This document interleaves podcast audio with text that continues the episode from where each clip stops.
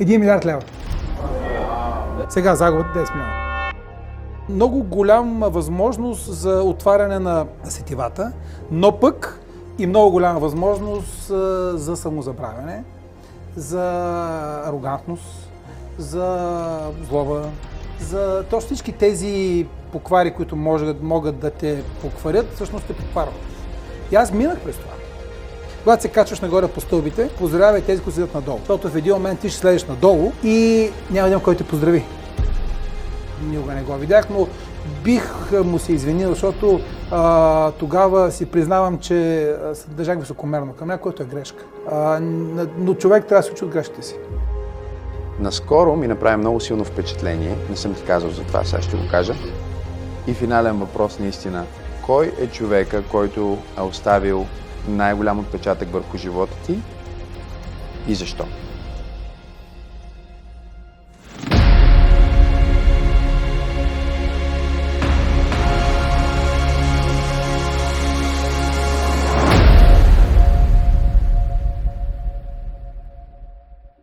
Здравейте и добре дошли в Бизнес стая. В това пространство а, си говоря с лидери, предприемачи и карам мои приятели да ми споделят за техните неразказани истории на успех. Така че днес имам много специален гост. Очевидно ние сме в реална бизнес стая, в която имаме група от предприемачи, с които вечеряхме до сега и решихме, че си заслужава да вземем разговора, който те всъщност провокират и въпросите, които те задават и да ги споделим с вас. Така че ако ни гледате в YouTube, можете да се сабскрайбнете към този канал, да споделите това видео, ако ви хареса, разбира се, да го лайкнете, ако ви хареса. И ако минем 3000 гледания в първите няколко седмици, след това заема важни длъжности в частния бизнес. Председател е на австрийската Mylan Bank в България и вице-президент на консултантската компания Arton Capital, която има офиси в Англия, Канада и Обединените арабски емирства. Освен всичко друго, говори няколко езика и е учил в няколко държави. Няколко държави. Добре дошъл. Радвам Благодаря се, че си тук. Първия гост в бизнес стая. Благодаря ти. Благодаря за поканата. Кажи ми нещо, което не си казвал в твои публични изяви. Ти имаш толкова много публични изяви всяка седмица, почти всеки ден, според зависи какво се случва в а, света.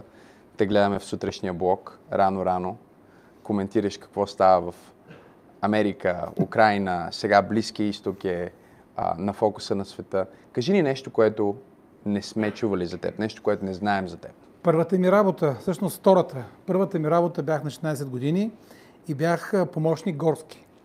Какво беше това? А, тогава ходихме в гората, маркирахме дърветата, които са за сеч, за сеч които не са за сеч. И аз помагах на горски. Изкарах тогава 120 лева и си купих костюм.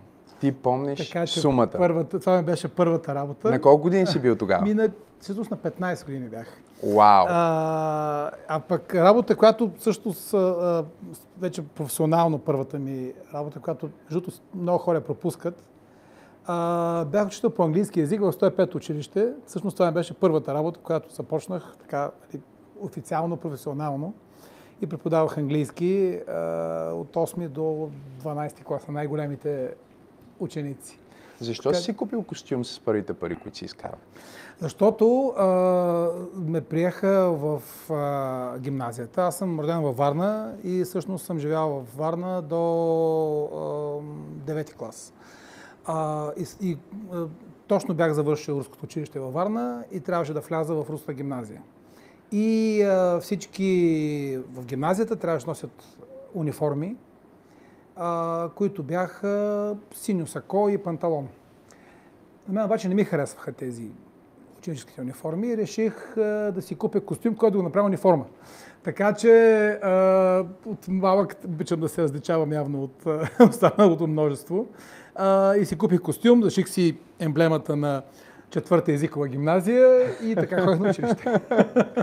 Тоест, хем се вписваш, хем си имаш своята уникалност. Хем си имаш почерк, да, така е. Това е уникално.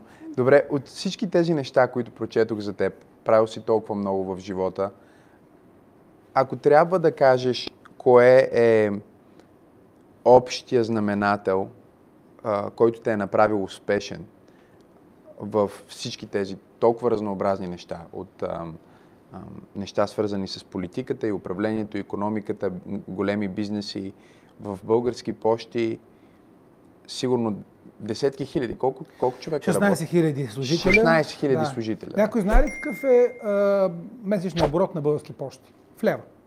Дай, нека, нека, да, ви- нека да пробваме. Някой.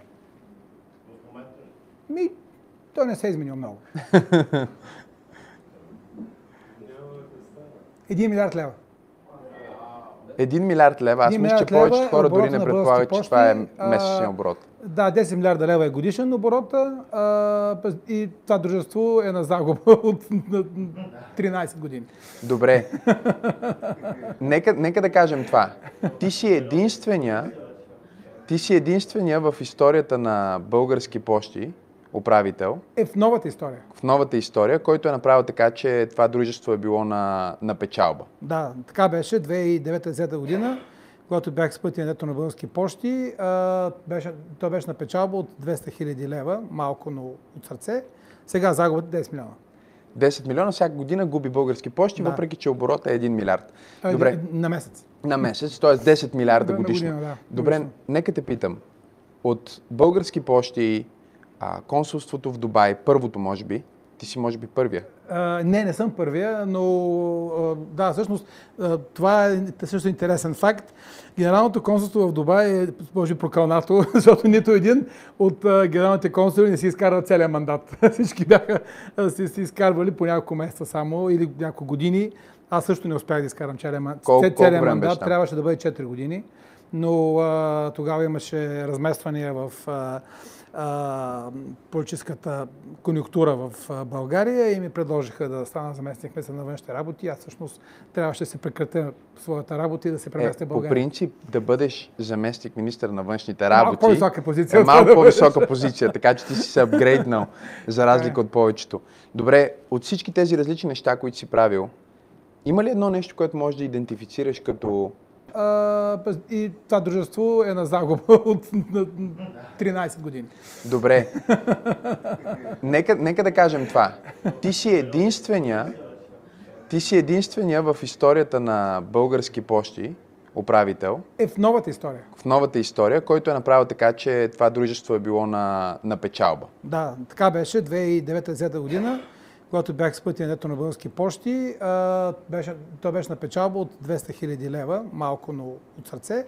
Сега загубата е 10 милиона.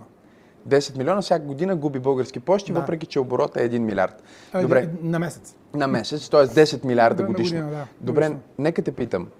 От български почти, а, консулството в Дубай, първото може би, ти си може би първия. Не, не съм първия, но да, всъщност това е също интересен факт. Генералното консулство в Дубай е, може би, прокълнато, защото нито един от генералните консули не си изкарва целият мандат. Всички бяха си, си изкарвали по няколко месеца само или няколко години. Аз също не успях да изкарам целият, мандат. Трябваше да бъде 4 години, но а, тогава имаше размествания в а, политическата конюнктура в България и ми предложиха да стана заместник министър на външните работи. Аз всъщност трябваше да се прекратя своята работа и да се преместя Е, в по България. принцип да бъдеш заместник министър на външните Малко работи. по-висока позиция. Е малко по-висока позиция, така че ти си се апгрейднал, за разлика от повечето. Добре, от всички тези различни неща, които си правил, има ли едно нещо, което можеш да идентифицираш като причина за постигане на успех във всяко едно от тях, въпреки че са толкова разнородни? А, всъщност, преминаването ми от частния бизнес към администрацията беше много внезапно и неочаквано за мене. Аз работех в TNT, корейската фирма, която всъщност бях селсен маркетинг директор за цяла източна Европа, базирана в Уинзър, до Лондон.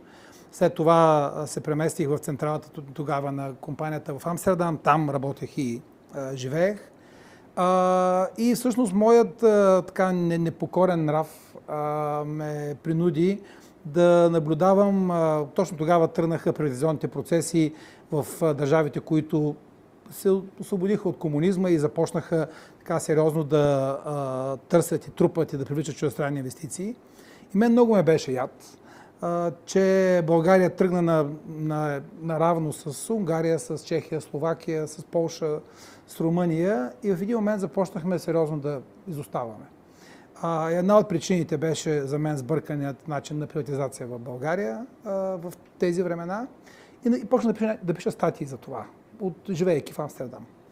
А, явно това, което съм написал е било интересно за определени лица, защото а, се свързаха с мен и ми казаха, добре, хубаво критикуваш, що не дойдеш в България да промениш нещата. Да направиш нещо по въпроса. Е, това беше всъщност голямата трансформация. Аз казах, добре, а, вземем се отпуска 6 месеца От TNT? от TNT и идвам да помогна. И така 10 години. не се върнах 10 години. 6 месеца станаха 10 Да. години. А, трансформацията... Съжаляваш ли за това? А, не, не, не, не. Съжалявам, тъй като а, на тази а, позиция, на която нали, бях поканен да, а, да, да започна, а, ти дава мироглед, който е невероятен. Защото с цялото уважение всички тук сте успели а, в бизнеса, а, но бизнеса все пак растеш, растеш, стигаш до едно определено ниво. Имаш доста голям мироглед, да, комуникираш си с Освен всичко друго, с пазара много- определя да, но, до голяма степен колко голям но, ти е бизнесът. А, да кажем, когато бях стал заместник министър на а, економиката, аз отговарях за търговско отношение на България в целия свят. Това е невероятен мироглед. Тоест ти в един момент до сега си гледал през шпионката на вратата и си виждал, че има стая и някакви мебели в нея, нещо такова. Влизането в тази администрация а, всъщност ти отваря вратата и виждаш, че И влизаш в е бизнес стаята огромна и се оказва, че е цял че свят. тя е, освен това има прозорец, където има още повече нали, неща, които можеш да видиш. Тоест, много голяма възможност за отваряне на сетивата, но пък и много голяма възможност за самозабравяне, за арогантност, за злоба, за точно всички тези поквари, които може, могат да те покварят, всъщност те покварват. И аз минах през това. Аз бях на 31 години.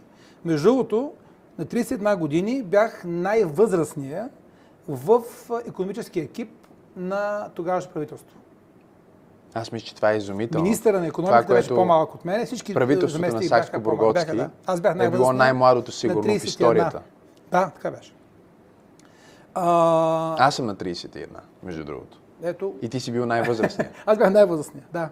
А, но а, с това, пак казвам, с, та- с тази цялата отговорност, цялата власт, която ти дава, а, много лесно можеш да се подхлъзнеш. И си признаваш, че се подхлъзнах. Тоест, станах арогантен, станах...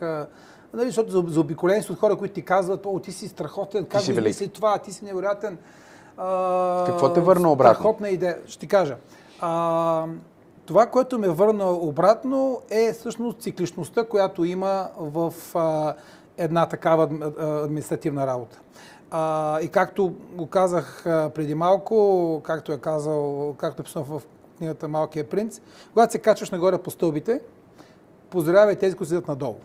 Защото в един момент ти ще слезеш надолу и няма да има кой те поздрави. А това е води до, до две, до две а, състояния на духа. Едното е първо тъга и депресия, ако изпаднеш в такава. Второто е озлобление. Аз сега ще се върна след 6 месеца и ще видя какво ще направя. Никога не става това. Тоест, даже да се върнеш, не се връщаш със същата възможност, същото място, същата мода, същата политическа конъюнктура, същите способности, така че не можеш да се върнеш. Ти не Примерно. си същия човек, Да. най-малко.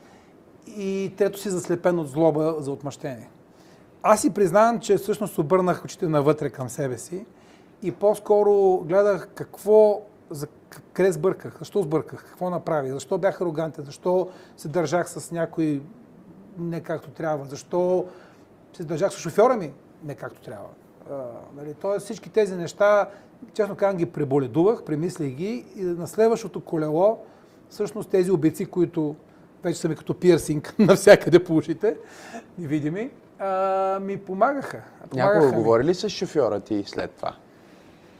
Не съм. Не го, не, не го, той също напусна системата след мене и никога не го видях, но бих му се извинил, защото а, тогава си признавам, че се държах високомерно към него, което е грешка.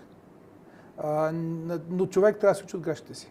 Аз смятам, че се учи. Познавайки те от няколко години, ам, нашето приятелство започна може би преди 4 или 5 години, Да. аз не мога да направя референция към това, което ти казваш. Очевидно, нали, Беше това е една 20 друга години епоха. пак, да. Но освен всичко друго, твоя характер е толкова по-различен Да. от това, което, ам, от това, което в момента ти ми разказваш за себе си. Така е, да. И тази опитност ам, те е променила за добро. Наскоро ми направи много силно впечатление, не съм ти казал за това, сега ще го кажа, просто се сетих. Звъна ти една вечер, прибирах се, мисля, че беше неделя, и ти казвам, как си, ще хода в това място, където понякога ядем, ще ходим да ядем с жена ми, къде си, какво правиш? Ти ми каза, ще вечерям с ам, посланника на не знам си коя държава. Окей. Ам, и преди да затворим, нали, извинявам се, няма да мога, но друг път искам много да се видим.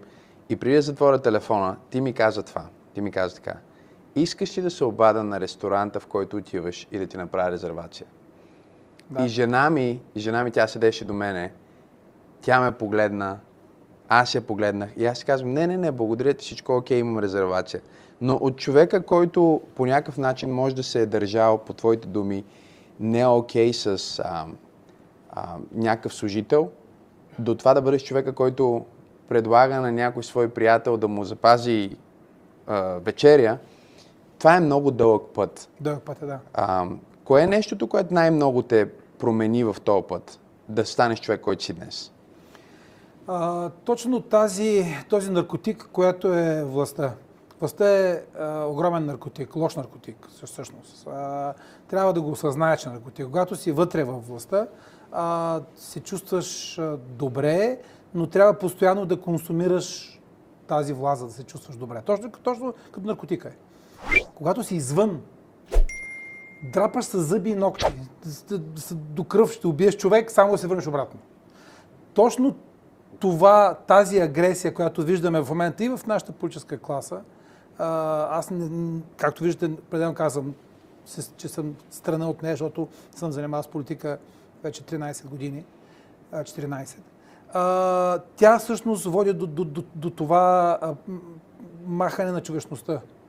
И всъщност това ми беше големия урок. Големия урок ми беше, защото ти се изкачваш до някакви с- стъпала, падаш рязко, аз за 8 години, през 2 години сменях а, своите, а, своите ангажименти в администрацията. Нагоре, нагоре, нагоре, Ми, нагоре, не, нагоре. Не, не, горе-долу нагоре падане, ще ви кажа как беше. Значи първо започнах като главен секретар на Министерството на економиката, замминистър. Замминистър а, смяна на, на, на правителството, на, там имаше на, на, министр- на министрите, аз Надолу. надолу, т.е. извън на правителството.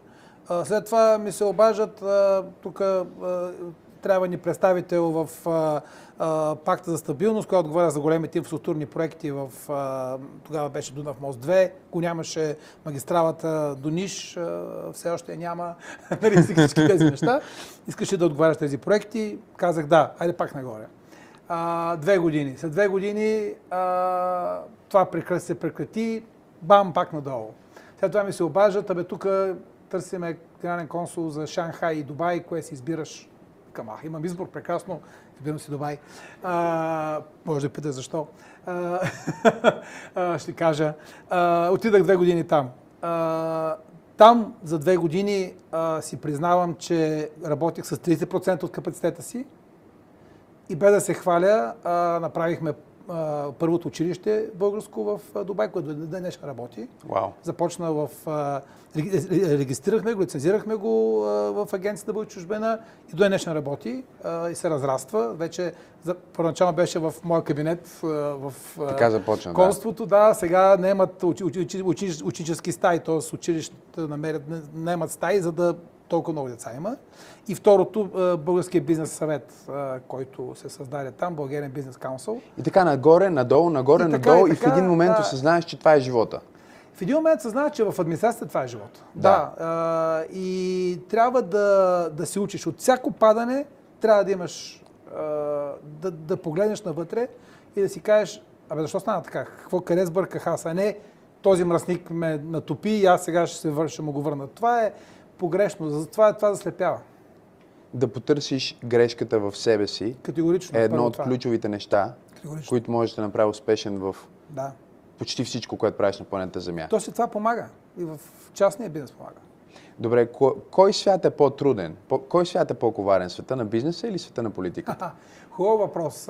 По-коварен е света на а, политиката, но а, всъщност там не се сблъскваш с реалните проблеми на хората. Там, да, имаш лобистки кръгове, които се борят за твоето внимание, колкото си по-нависоко, което отново ти четка твоето его и съответно пак се самозабравяш.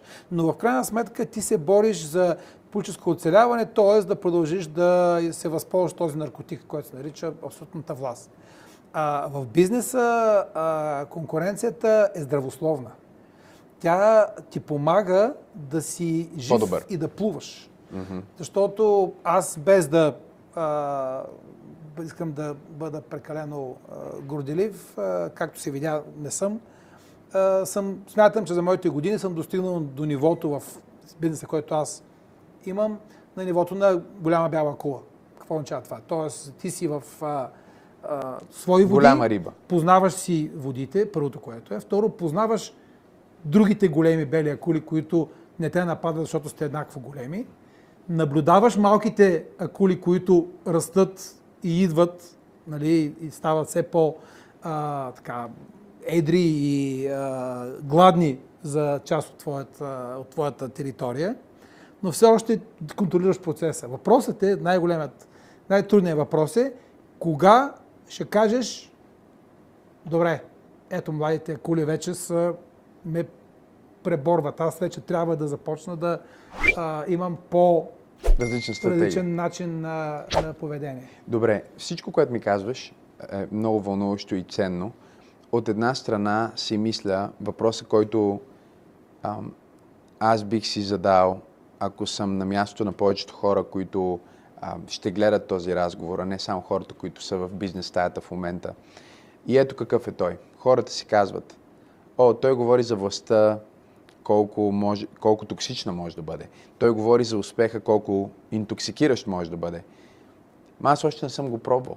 Нали? Това е малко като опитваш се да обясниш на децата ти колко са страшни наркотиците и как не трябва да взимат и те си казват Да, да «Ма, пробваме да видим. Дай да пробваме да видим. Нали? А, нека да пробват. Разбира се. Ако, ако, ако искат да пробват, как да пробват така, че да не предозират от първия път? Нали? Защото може да е катастрофален успеха. Знаеш, ли, не съм видял някой, който да не се е подхлъзнал. Наистина не съм видял.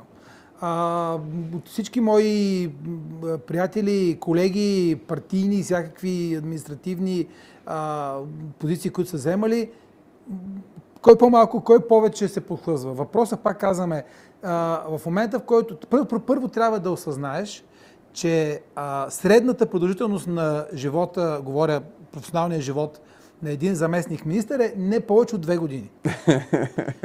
Трябва да влезеш първо с тази, на, на, значи като влезеш ти и си казваш, леле, тук на това бюро колко ми е добре, е, тук ще изкарам до пенсия. Няма да изкараш до пенсия.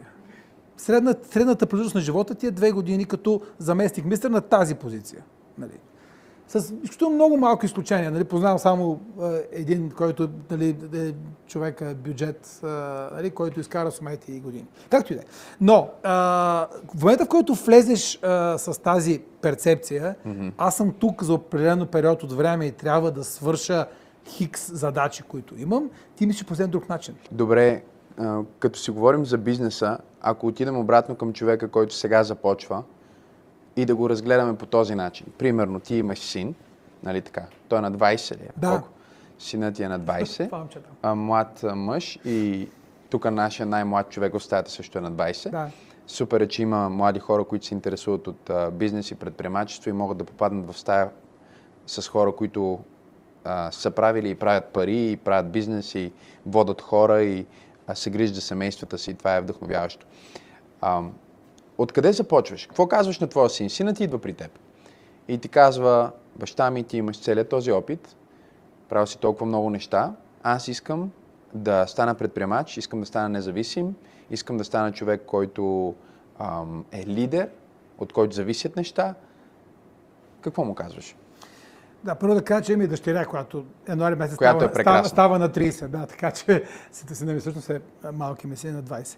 А, ще започнем с а, по-леката лека част на отговора. Преди 10 години му казах, беше на 10, 11, 12 години, му казах, му казах, моето момче, ти дам два съвета, които ще помогнат в бъдещето.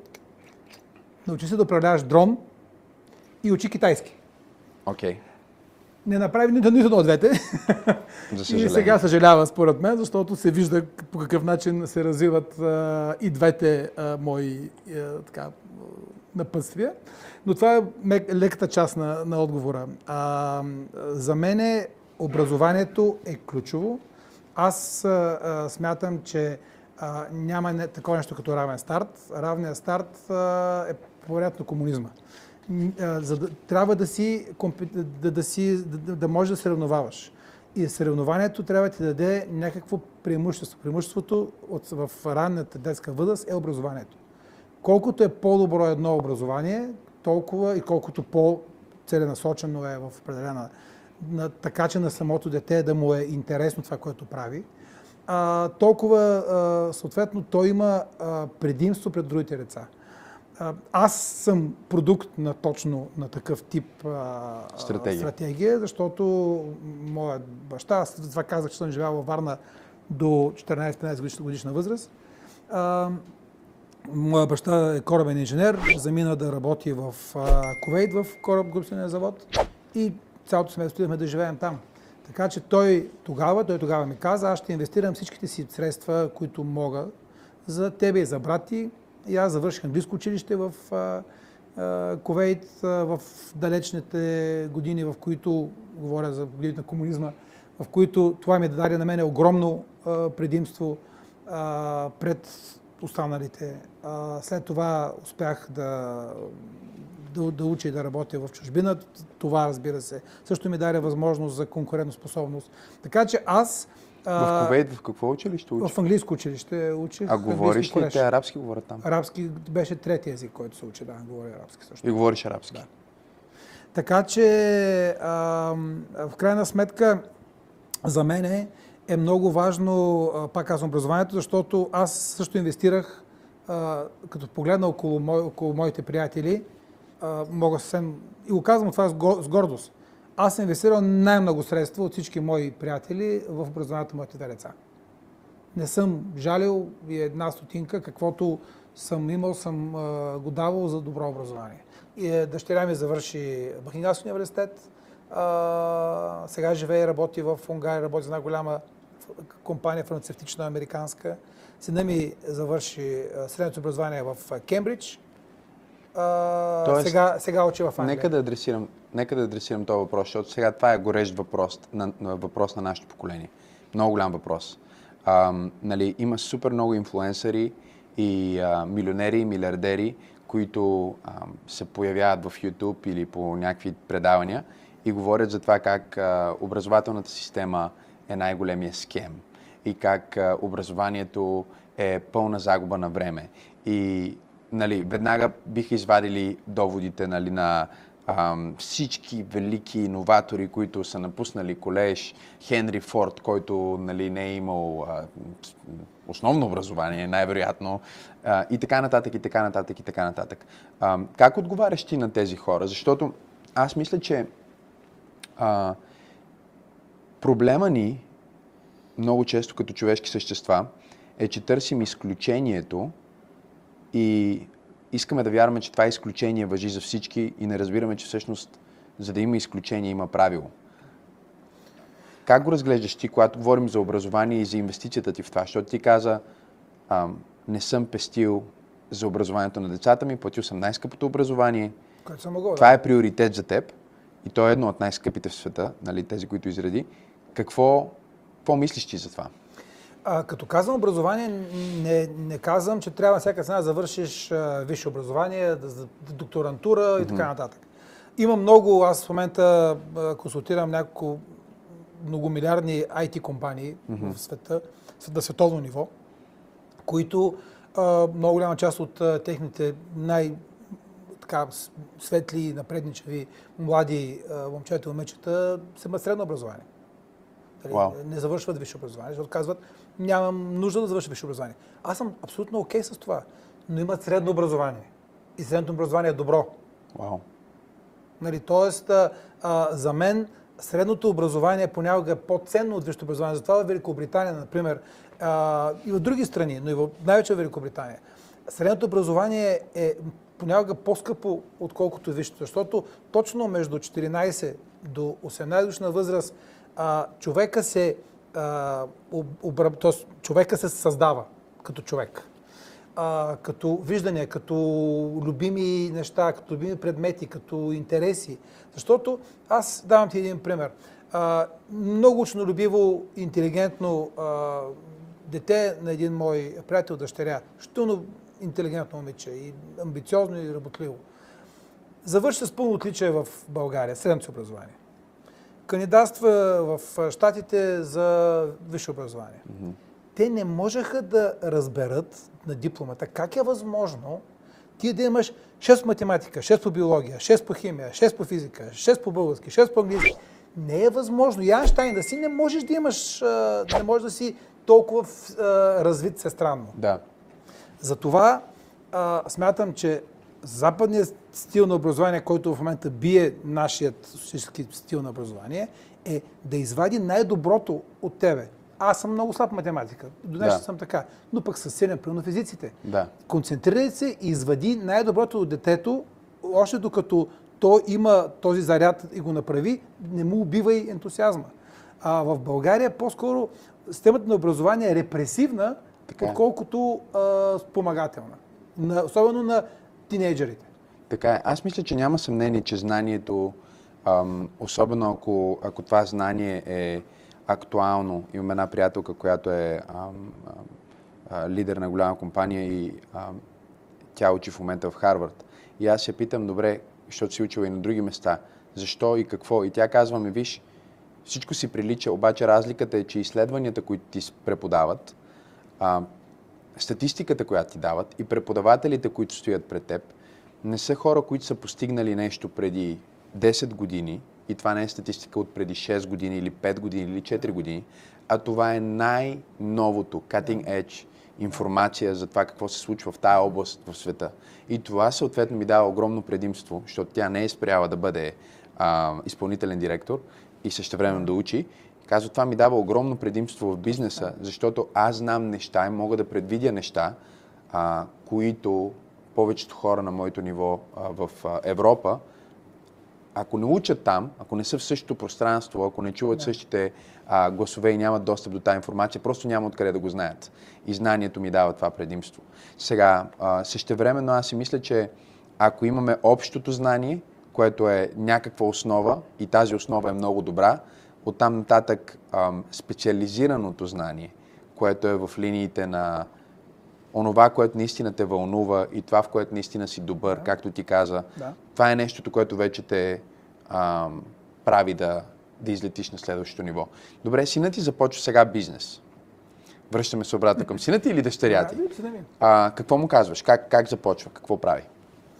А, първо, най-важно е, искам да, да разбера какво, какво го влече. Mm-hmm. Тоест, тебе те влекат науки. Да. Влечете, искаш да станеш mm-hmm. някакъв задовател, искаш да работиш в медицината, в нещо да, в тази сфера. Или искаш да си в конкретния бизнес, или пък искаш нещо друго да, да правиш. Аз това нещо му го зададах точно в, когато той започна средното образование в, в колежа в Кембридж, защото а, точно там вече той трябваше да поеме този път. Аз го питах, какво искаш да поемеш? Бизнес или сайенс? По кой път ще тръгнеш? Той каза, искам да тръгна по пътя на бизнес. Към супер. Okay. Добре. Значи, първо аз ще направя така ти да получиш правилното образование в okay. тази, тази част. И второ, в момента в който излезеш от, а, а, от а, университета, ще ти помогна. Няма как да ти помогна. А, Добре, аз съм ти значи, да ти първо, първото е какво те вълнува. Това е което, нали, ти си го питал да, какво те вълнува. И второто да е това, което те вълнува, дай да научиме сега за това. Точно. За да не е само... Има една притча, която казва, че нали, който се вълнува без да знае е глупак. Да. Защото да се вълнуваш просто от повърхността не, не е достатъчно. Трябва да... Не може да започнеш, о, вълнувам се от имоти, започвам да инвестирам, вълнувам се от крипто, започвам... Не, като се вълнуваш, прочети най-доброто, Да. разбери това, което... Подготви се. Подготви се и следващата стъпка е вече след това действие.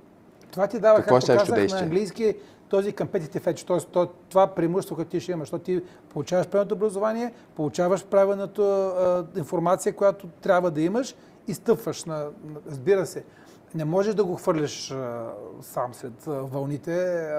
Видимо е така. Особено в България, в което а, старите големи бели акули Да. трудно се отместват от Да. езерцето, в което си плуват. Да, А, много е важно да, да се, а, също така, да, ти самия да, да прецениш дали би искал, особено когато е семейен бизнес, дали би искал това да продължи като семейен бизнес. Дали това идва от твоя баща, ти си нали, и твоите деца да продължат. А, в случай, който, който е в моя, а, е, че един семейен бизнес, който е бил продължение на много години, всъщност моята фамилия Керемечиеви идва от там, че сме имали а, фабрика за тухли и керамиди, много на- наследствена поколения, но, съжаление, след 9 септември тя се национализира, унищожава се и всъщност поколения наред а, а, обучени и собственици на тази, на, на, на тази фабрика а, всъщност се прекъсва. Тоест, ако аз бях тогава наследник на фабриката за керамиди, щях тогава да, със сигурност да кажа на сина ми, ето ти носиш фамилията, продължава и в това. И целенасочено ще го подготвя за това. да. Но тъй като при мен тази връзка се е прекъснала, аз се занимавам с нещо по-различно, в момента по-скоро налучквам там, където той би проявил интерес. Разбира се, че използвам връзки, контакти, които мога, за да може той да, да, да влезе в среда, в която на него да му е интересно. Давам веднага един пример. А, дадах му няколко варианта, които той може да, където може да се изяви. Той си избра една компания за киберсигурност, една от най-големите в света и каза, искам там да, да стана, да вляза в sales и маркетинг отдела и да, да карам стаж 3 месеца. Казах му, окей, няма проблем. Ето, ще ти помогна, защото няма как. Нали, едно е да чукаш на вратата само с една диплома, друга е да чукаш на вратата с зъба на голяма бяла кула. А, и Добре, нека те питам това. Какво правят хората, които нямат това предимущество? Защото има много хора, примерно като мен, които не са имали зъба на бялата акула, нали? Просто е трябва да използват своите собствени малки използва- зъбки. Точно така. Използваш и друг, останали компетитив вече, ставаш чирак и почваш да чиракуваш. О, това е страхотно, между Да, другото. почваш да чиракуваш, това е. Отиваш, прилепяш за една голяма бяла кула и от, почваш от отпадъците. Каквото остане, го едеш. Може да, може да, да ти е гадно, искаш зъби и го правиш. Нали? Аз, между другото, никой не ми е помагал да, да освен, нали, пак казвам, образованието, но съм си, съм, сам съм си а, създавал всичко. Аз Особено в сферата, в която се занимаваш, да. занимавам. Нали, не сам, сам, сам си го правя. Така че, а, нали, в крайна сметка, започваш да едеш от малко, за да почнеш да, да, да растеш в бизнеса и, да, и с апетита и да сядеш, Да, нали и- знаеш. и все пак- Колкото повече едеш, толкова повече знаеш вече как да си намираш Да. а, в своята среда а, Да. възможност да правиш бизнес. И все пак, аз мисля, че това, което, това, което разбирам, поправи ме, ако греша от това, което казваше, че ако имаш в твоята мрежа, нали, ето сега, син или роднина или близък, който знае какво прави, той може да ти помогне и ти отвори врата.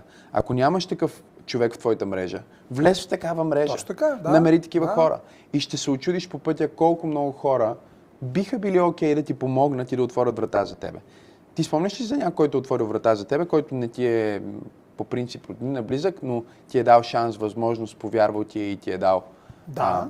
Отворена врата? Всъщност аз, това ми промени живота ми, защото аз, както ти казах, първата ми а, работа бях студент трети курс, когато станах учител по английски. А, но а, тогава а, всъщност се зароди авиационния бизнес в България. А, 90, 90 година създаде първата частна авиокомпания в България, казваше се JSR. И тогава... Jazz Air. Jazz Air, да. И тогава, между другото, отваряме една скоба, много интересен факт. А, когато се отвори GSR, имаше директни полети от София до а, а, Монреал, София Монреал, София Не. Дубай, Сингапур, Мелбърн. Казвам ти го, може Директни да провериш. полети. Е, сега, то, самолета кацаше за, в Ирландия за презареждане, Да. но полета беше София, Нью Йорк. Вау. А, това е 90-та година. И всъщност тогава ме поканиха, а, не, ме, не ме поканиха, не, аз тогава всъщност а, а, видях във вестника, а, че те започнаха първи полет, тогава беше Airbus 310 беше самолета, тогава летяха Ту-154, Ту-154 някакви свех самолети. Това бяха първия самолет Airbus, лете, летеше такъв демонстративен полет от София до Варна. И аз тогава се качих, бях толкова впечатлен, че а, отидах и се кандидат, кандидатствах за работа. работа. Да. А, и те какво образование имаш? И аз казвам, английска филология, още следвам. Те казаха, ми добре, там с английски нямаме много хора. Тогава 10 години нямаше много хора с английски. Викат, добре, ама вика, ще станеш PA на търговския директор. Тоест, а, ще му носиш папките, ще... Ще му асистираш. Ще асистираш, да. А, Беше жена, между другото, директорка, дама. А, между другото, изключително с огромно удоволствие. Винаги съм работил за шефове жени а, и, са ми, и винаги са имали изключително, как да кажа, изключително силен бизнес нюх дамите. А, но, затварям скобата, а, започнах като а, Асистент. асистент, да. Помагах и там, возих а, с една лада, имаше а, петица, возих, а, идваха от чужбина гости, всичко правих. Само кафе не съм правил, защото не мога да правя кафе. До ден днешен а, имаше систем, който да прави кафе, всичко друго го правих аз. И а, за краткото време от две години съществуване на тази а, Компания. компания, всъщност аз записах второ висше образование, економика, управление на транспорта с профил авиация. И причината да запишеш това е, че... си- Това? Да. да. Вау. Толкова ми хареса това, което виждам, това, което а, правя, а, постоянно да си, нали, а, сред авиационни хора, а, че всъщност аз записах второ висше образование, економика, управление на транспорта, профил авиация, завърших това. Работих след това във време в авиацията, но само да кажа, че докато го завършвах това образование, нали, от PA, от личен там сътрудник на търговския директор, за две години станах заместник търговски директор. Отговарях за маркетинга и рекламата. Примерно под, аз подписах договора за реклама на GSS Панорама. Нали? Така че това, това стана за две ин- години. Това е много интересно. И, и ти искаш да кажеш, че там в тази първа твоя по-сериозна На щастие работа, ще по-английски хората ти даваха, Не знам. тази жена, други хора, може да кажеш, че ти даваха кредит на доверие. Да, да, да, абсолютно. Помагаха ми много. На колко години си бил тогава? Тогава бях на 20 години. Ти сега, примерно, бидейки на само на 40 а, и малко още нагоре, Плюс 15. ам, ти отворен ли си да дадеш такава възможност на млад човек да ти асистира, да се учи от тебе? Би ли казал, съм. че всички твои приятели, по- повечето да кажем, които са от един калибър на бизнеса и а, лидерството, би ли казал, че са отворени за това някой да ги пита въпрос, някой да отиде да им помогне, биха му дали стойност? Или Не. горе-долу процентно? Ми, не е голям процент. Защо? А, знаеш ли защо? В България? Да, в България говоря. Да. Не е голям процент. А, особено, аз дам един пример, примерно с захарни заводи. А, познавам цялото ръководство. Там са а, хора, които са вече на по 70 и кусор години и са стиснали тоя лос там, това кормило и го стискат и не пускат ни зетюве, ни дъщери, ни синове, никой. Стискат и това. И виждаш ги как плавно Умират. изветряват. А, но въпреки това са изтиснали лоста и държат. Абе, хора, просто нали, разберете, а, ето, има а, хора, които, т.е. Вашето, вашето семейство, които са се обучили, са завършите това, а, са в бизнеса, примерно в борда на директорите са, направил си го член на борда, направил си го някакъв директор, дал си му някакво, някаква власт. Той ти показва, че Може. може. Абе, пусни отиди на почивка малко, нали, Тоест, те не, са си, те не са си отговорили на този въпрос, който ние започнахме. Какъв е мандата ми? Какво е достатъчно? Да, Какво е- искам да постигна? Просто да. започвам и се толкова се идентифицирам с това, в което съм станал на някакво ниво успешен, Да. че никога не смея да го пусна и тогава не мога да открия следващото приключение в живота ми и не мога да имам толкова богат живот, който а, да вижда света. Добре, нека те питам за това. Какво е достатъчно за Милен? Ха-ха. А, нескромно, мечтата ми е малка къща в Тоскана с а, около 50 мали- маслинови дървета. Обожавам маслини. Това е моята мечта. Това ти е достатъчно. И Точно, там да си да, живееш, да, разбира да. се, да имаш някакви ресурси, които да Е, можеш да, да... за да имаш там къща, трябва да имаш ресурси, така че работиме в тази посока. Но това е, да. Нали, все пак човек трябва да има някакъв план за, и за така, вдигане на ръце. Защото животът е много... А, когато аз имам едно такова веро и много често се, се карам на моите деца, карам се на моите родители. А, защото има едно, даже на брат ми се кара най-много. А, той е по-малък от мене. Има едно такъв а, менталитет на а, speed out 2, т.е. на бързо набиране 2 на телефона. Какво, какво означава това? Това означава, че, например, на брат ми а, speed out 2 съм аз. И ако той направи някаква инвестиция, нещо, някаква сделка, нещо се, се Има разбие. сериозен проблем. Ще се, проблем. Или усещаш, че ще се разбие. Набира Speed Dial 2, брат ми, Идва спасение. ела ме спаси. Аз нямам Speed Dial 2. И като, тъй като нямам Speed Dial 2, знам къде е ръба на пропаста. И не предприемам а, рисковани и излишни а, движения, инвестиции, а, действия, които да ме докарат да падна от ръба. Но когато ти имаш Speed Dial 2, ти всъщност си а, по-безразсъден в а, твоите бизнес начинания. Да носиш отговорност. Защото отговорността в един момент рязко я прехвърляш на, на тати, на този, мама, на който на може чичо, да, на да брат спаси. ми, на този, който може В да момента, в който си изтриеш спидал двето на телефона, ще видиш, че всъщност е много лошо. много трудно. Не, не лошо, много е трудно. Тоест, трудно е. Жена ми понякога ме пита, а, 10 години, скоро ще празнуваме 10 години брак, и понякога тя ме пита, когато става дума за някакво финансово решение, инвестиция или някакъв, някакъв риск. Вчера имах такъв разговор с нея. Тя ми казва, добре, не мога да разбера. Ти си толкова добър, ти си толкова ус- успешен, ти си постигнал толкова много.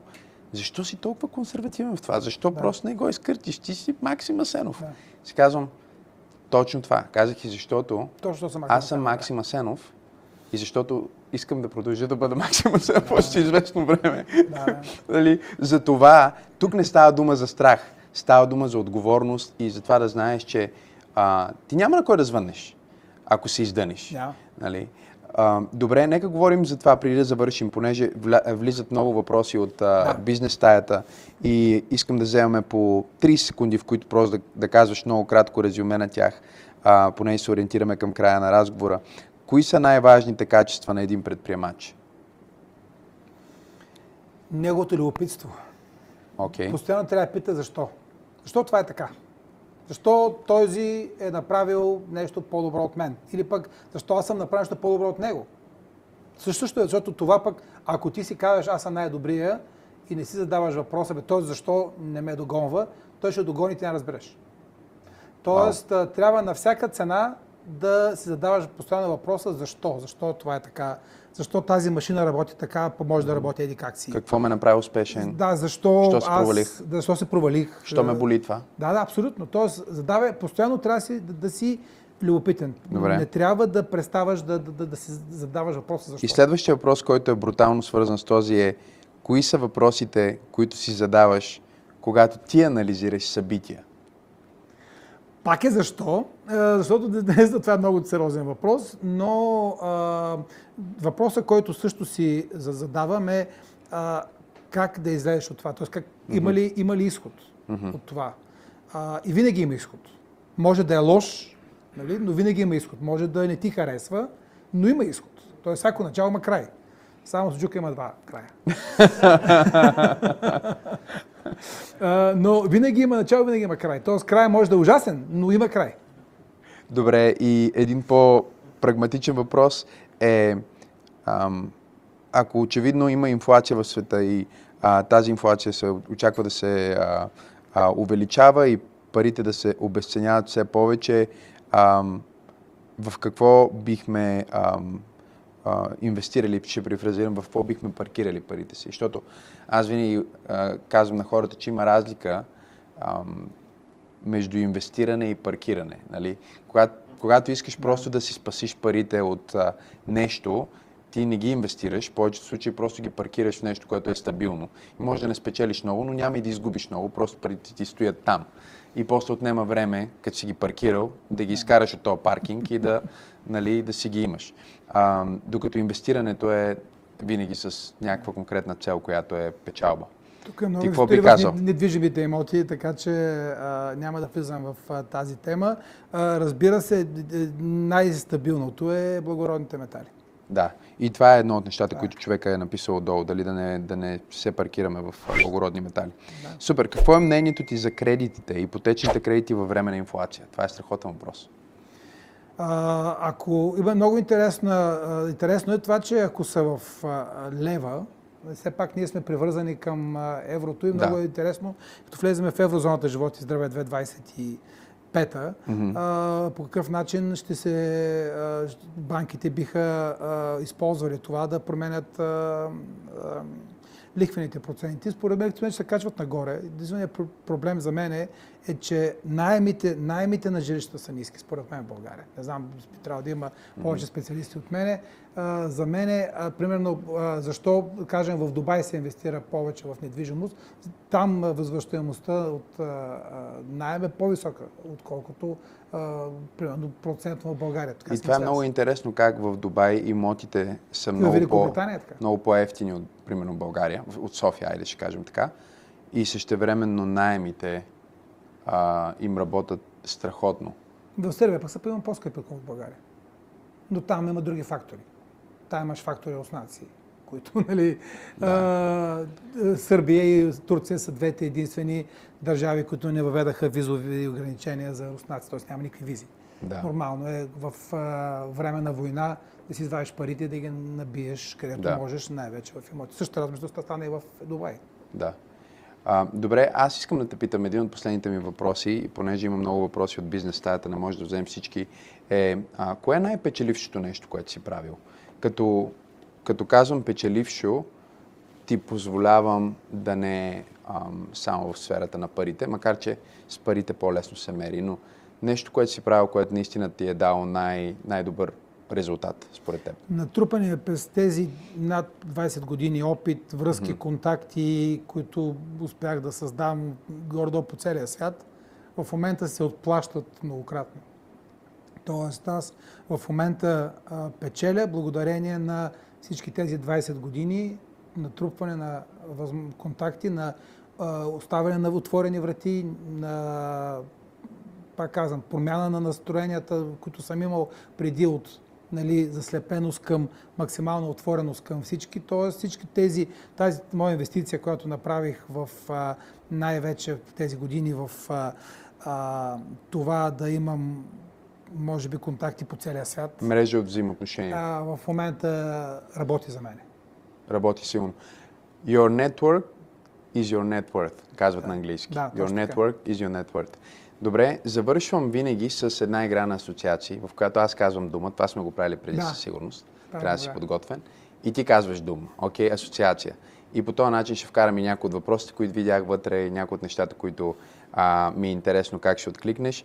И след това а, ще ти дам право да напишеш в дневника ми един въпрос за следващия гост в бизнес стаята. А, ти не знаеш кой е той. А, и, и той не, няма да знае кой му е задал въпроса, докато аз не му го кажа в последствие, така че бъде много интересно. Но нека да направим тази асоциация. Успех, Труд, радост, усилие, приятелство,